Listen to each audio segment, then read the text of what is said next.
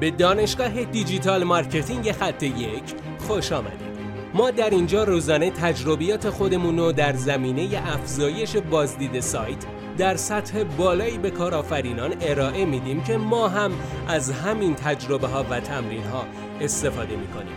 بیاین سطح دانش افزایش بازدید سایت خودمون رو امروز با علی اکبر فرج افزایش بدیم.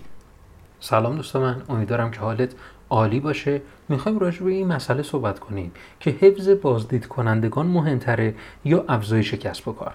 من این سوال رو با یک سوال جواب میدم. کسب و کار شما در چه مرحله قرار داره؟ اگر شما در ابتدای راه هستید خب یقینا باید دنبال افزایش دنبال کنندگان باشید.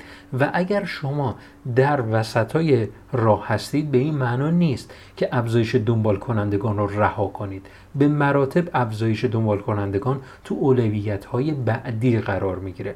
پس اگر کسب و کار شما در ابتدا قرار داره افزایش دنبال کنندگان در اولویت اول قرار می‌گیره و حفظ بازدید کنندگان در اولویت, در اولویت دوم و اگر کسب و کار شما هی داره رو به رشد جلو میره و تعداد فالوورش به اون هدفی که در نظر گرفتید رسیده خب افزایش دنبال کنندگان می‌تونه تو اولویت دوم و یا سوم قرار بگیره.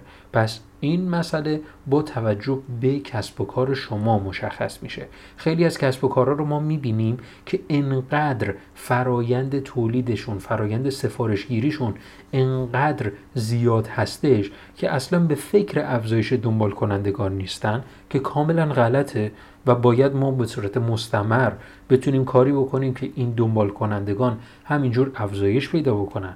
و خیلی از افرادی رو من دارم می‌بینم که در ابتدای راه هستن و استراتژی هایی رو استفاده می‌کنن که مربوط به حفظ بازدید کنندگان هست.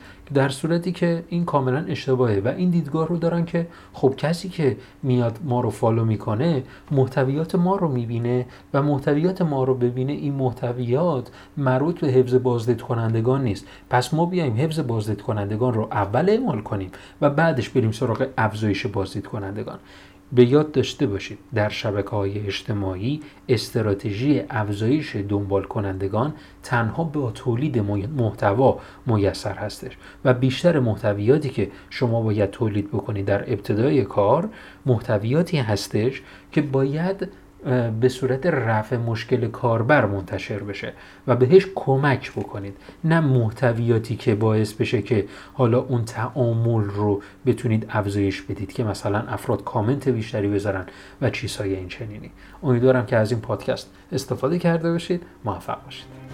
بسیار ممنونم که این جلسه با ما بودید. لطفا نظر خودتو برای ما بنویس و مطمئن باش که خونده میشه. برای دسترسی به منابع بیشتر بر اساس موضوع امروز که می‌تونه به شما در digital marketing کمک کنه به سایت خط یک dot com سر بزن.